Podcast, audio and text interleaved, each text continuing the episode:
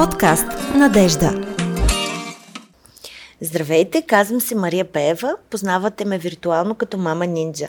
Тук съм като модератор на една от рубриките в подкаста на Ембал Надежда. Надежда в мола. Вие питате, специалистите отговарят. Можете да ни следите два пъти месечно във всички дигитални канали на Ембал Надежда, както и тук във Фейсбук.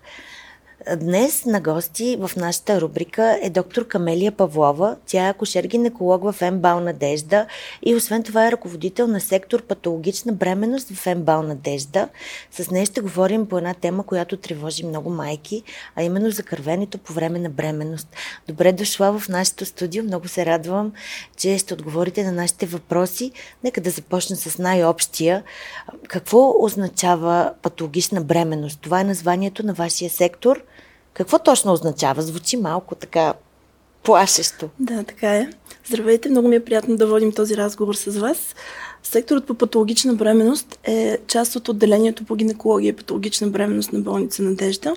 Тук постъпват и биват лекувани пациенти с различни отклонения на бременността, пациенти за подготовка на индукция за нараждането или цезарово сечение, както и пациенти, при които се извършват високорискови диагностични процедури от колегите от а, сектора по фетална медицина и пренатална диагностика.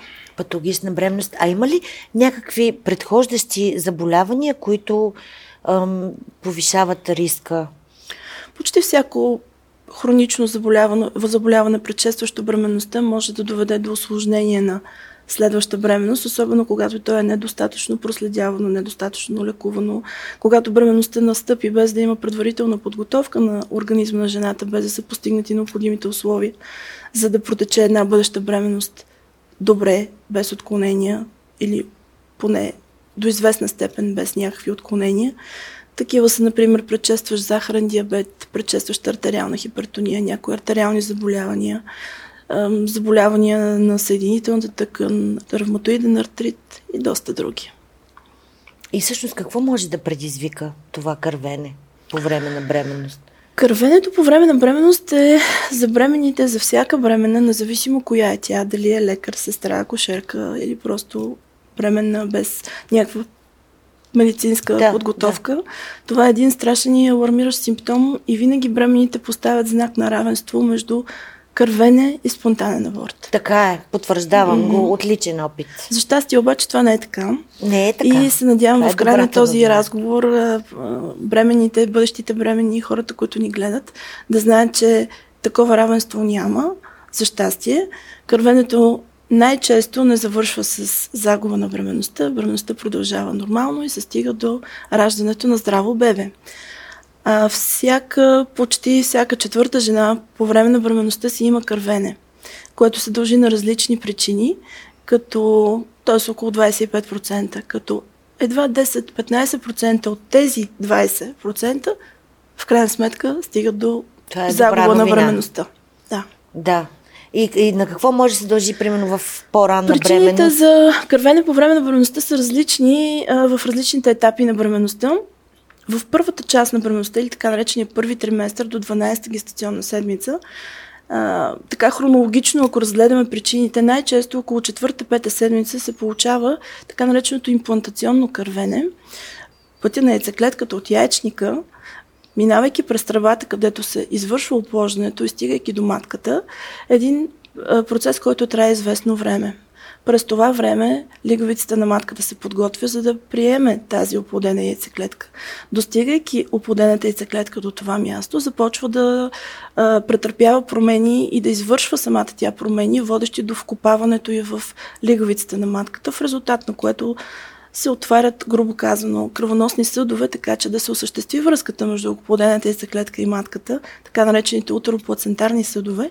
И при този изключително сложен процес, който е не само механичен, а имунологичен и различни други фактори от организма на жената и на оплодената яйцеклетка участват в този процес, в крайна сметка водят до имплантирането – до свързването на яйцеклетката, оплодена с майката.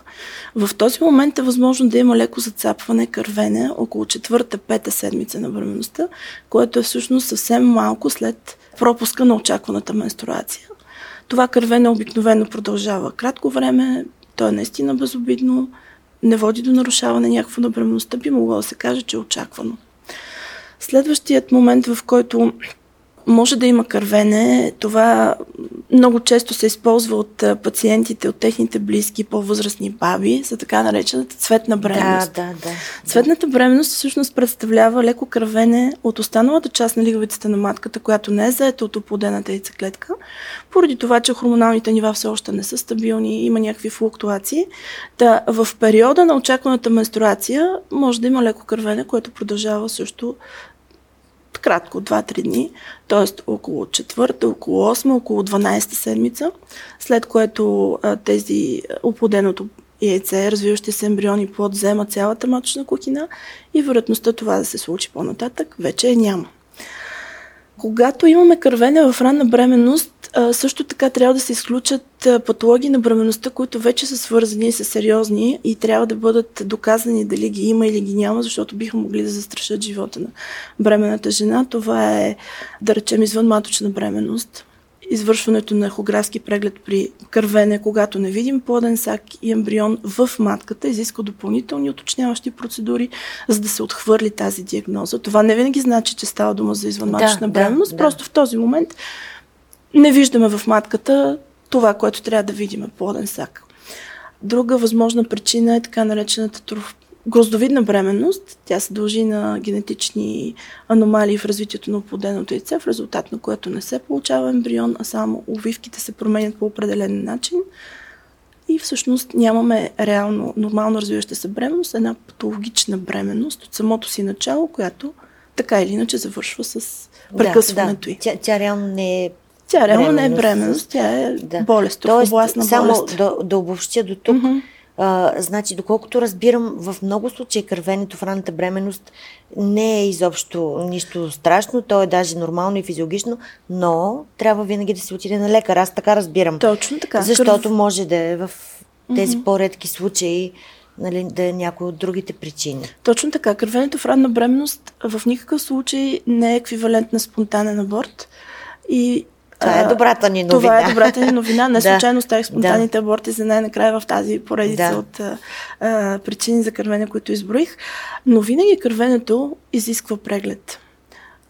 Тоест, всеки, всяко кървене изисква преглед от акушер-гинеколог, за да се види нормално развиваща се бременност, да оцениме дали някои от тези причини са в случая причини за кървенето, съответно, ако става дума за извънматочна бременност или за друг тип патология на бременността, като гроздовидна бременност, да бъде предприяти диагностични и други мерки за осъществяване на лечение, а в случаите, когато наистина пък има нужда от по-активно лечение, от хоспитализация, съответно да бъде преценено. Да, да. И това. Споменахме за, споменахте за спонтанни аборти. Спонтанните аборти, а, всъщност, спонтанните аборти наистина са най-чести до 12-та гестационна седмица в началото на бременността.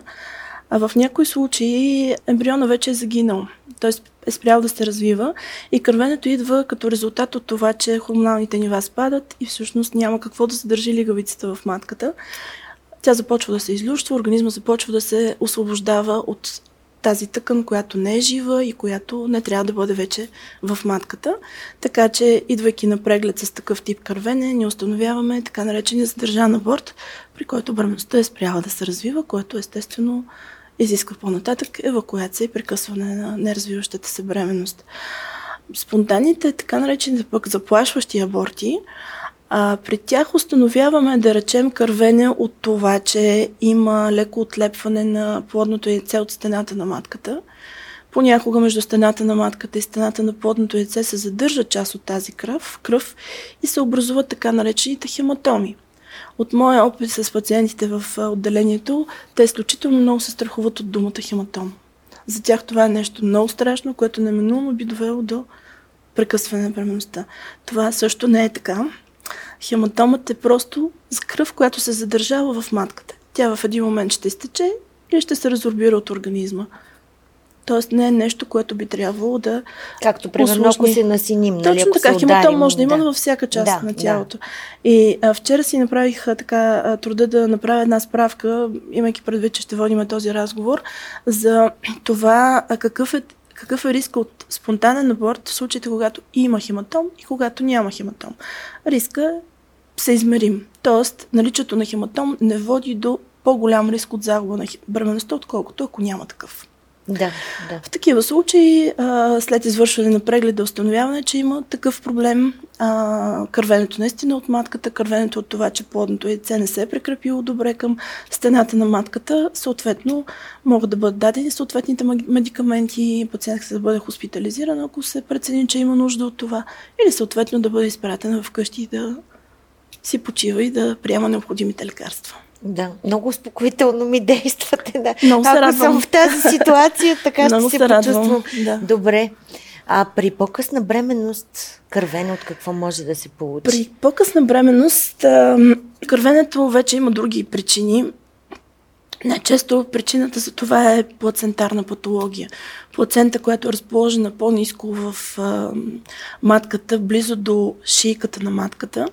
В тази част на матката, по тази част на маточната стена, която е по-склонна да извършва някакви малки контракции. Оттам матката нараства на дължина, така наречената истмична част, в резултат на което може да стане малко отлепване на ръбчена плацента, да се отворят съдове и да се получи кървене. Така наречената плацента превия.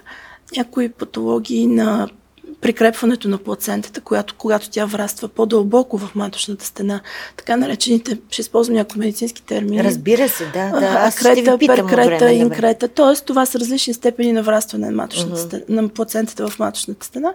Те също могат да бъдат причина за кървене в някакъв етап от бременността. Една много сериозна патология е брукция на плацентата, или така нареченото отлепване на плацентата, което е сериозно състояние, свързано с а, отделяне на плацентата от подлежащата маточна стена. В такива случаи а, състоянието е живото застрашаващо, както за майката, така и за плода. Така че също винаги в случаите, когато има кървене и в по-напреднала бременност, е необходимо да бъде извършен преглед, за да бъде изключена и тази патология. Тя е съпроводена с изключително болезнени, силни и чести маточни контракции, т.е. не всяко кървене, пак да успокоиме бременните, които ни гледат, не всяко кървене в по-напреднала бременност пък се а, асоциира непременно с абрупция на плацентата. В никакъв случай това е сравнително рядка патология за щастие. Просто при нея има наистина тонус повишен на матката. Тя е много твърда, с много силни болезни контракции. Така че лесно може да се постави, сравнително лесно понякога може да се постави диагноза. И още едно кървене в късна бременност, което понякога също притеснява пациентите, но то всъщност е част от началото на родовия процес. Да. Началото на раждането, понякога след 34-35 седмица, когато сме сравнително далеч от раждането, но пък шейката започва да се подготвя да омеква, да прави леко да се отпуска цервикалния канал, също може да има зацапване или кървене. Да. И пак отиваме винаги на лекар. Винаги Аз отиваме на лекар. Си, Да, си знам винаги нали, от моите на лекар. бременности. Да. Винаги на лекар. А възможно ли е да има кървене по време на бременност, което не се дължи на бременността по други? А, възможно е да има кървене по време на бременността, което не се дължи на самата бременност директно, да речем индиректно. Много чести са, това забравих да спомена към причините за кървене в ранна бременност. Много често бременните идват с кървене след полов контакт. Това се дължи на факта, че маточната шийка по време на бременност е много ранима, кръвонапълнена, ам, с инекция на съдовете, с кръвонапълнени съдове, така че при полов контакт може да има кървене от самата шийка, Да, да, а не да. непременно от вътрешността на матката. А, полипи по маточната шийка, лацерация на влагалището, разкъсване след полов контакт, да речем, също. Много са притеснени и бременните също, когато получат кървене след взимане на проба, на цитона маска, на влагалищен да, секрет да, след да. гинекологичен преглед. Това кървене може да, може да се случи и не е патологично. То е свързано с самата манипулация. Повърхностно е от повърхността на шийката и преминава обикновено в рамките на час-два. Обикновено е зацапване. Не е притеснително, не изисква лечение, не изисква хоспитализация, не изисква терапия, не изисква медикаменти. Абсолютно нищо. Това кървене, което споменахте а, след полуфакт или манипулация, опасно ли е за бременността? Не, то не е опасно. И след полуфакт също не е. Защото Също аз не. а, така съм чувала и, и знам, че има случаи, в които а, бременната много се страхува и нали, това е, и оказва влияние и я стресира. И... А, да, бременните по принцип винаги се страхуват, когато има кървене, а самия полов контакт като цяло от една страна може да доведе до кървене от повърхността на шийката, както вече казах, но от друга страна пък самата матка прави контракции по време на полов контакт. Това не, не добре закрепено плодно яйце може в резултат на тези контракции леко да се отдели от стената на матката. Това също се случва, да се образува така наречения хематом, който обаче има добра и благоприятна еволюция да, и в да. рамките на няколко а, така, седмица, две десетина дни преминава. Не се препоръчва в този случай полови контакти няколко седмици. Наблюдава се бременността периодично, за да знаем, че всичко се развива нормално. И така. И както казахме, винаги на лекар при кървене и всичко се казва. На лекаря всичко Разбира се, казва. Да. да. Всички, те бремените винаги казват да, всичко, да. понякога малко по-късно, но когато изключваме всички причини за това да се случва казва. кървене, накрая стигаме до причината за кървене. Да, да, да. да. И ми това е по-такъв по-особен период в живота да, на жената и Ам, какви медикаменти изписвате при кървене? Не, че някой ще... Просто информативно. Не, че ами, някой сега от нашия подкаст ще си е, само е, назначи. Бременните са доста добре информирани. Те непрекъснато, повечето от тях се информират, четат, е, е, ползват групи за взаимопомощ, така че знаят какво да използват. Аз наистина не препоръчвам да се използват медикаменти преди да бъде извършен преглед, защото понякога става дума наистина в ранна бременност за задържан аборт, да речем, за бременност, която не се развива, или за извънматочна бременност. Да, да, да. А, копирането на симптомите на тези състояния могат да доведат до забавяне на диагнозата и в крайна сметка влушаване на състоянието. Така че най-добре е да изчакат с приемането на медикаменти, да бъде извършен преглед и лекарът ще назначи съответните медикаменти. Иначе медикаментите, които се използват в ранна бременност, са прогестеронови препарати, спазмолитици, разни други допълнителни медикаменти, в зависимост от това каква е причината за кървенето.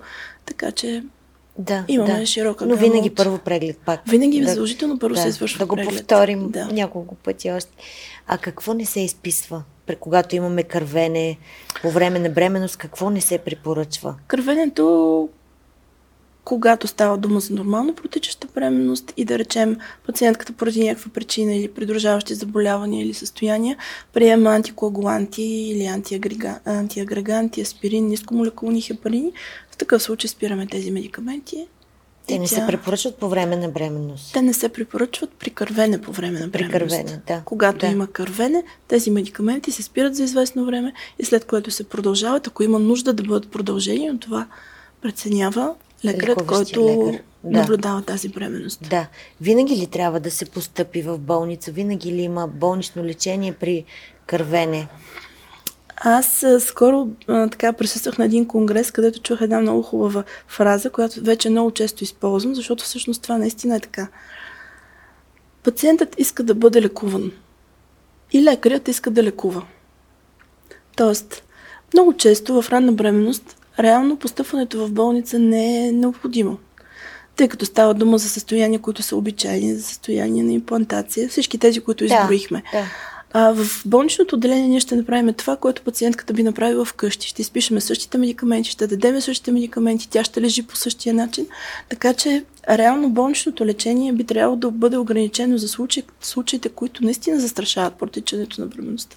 И става дума наистина за патология на бременността, която изисква да бъде терапирана. Но спокойно, може би така, по-голяма част от пациентите с кървене в ранна бременност могат да си останат вкъщи.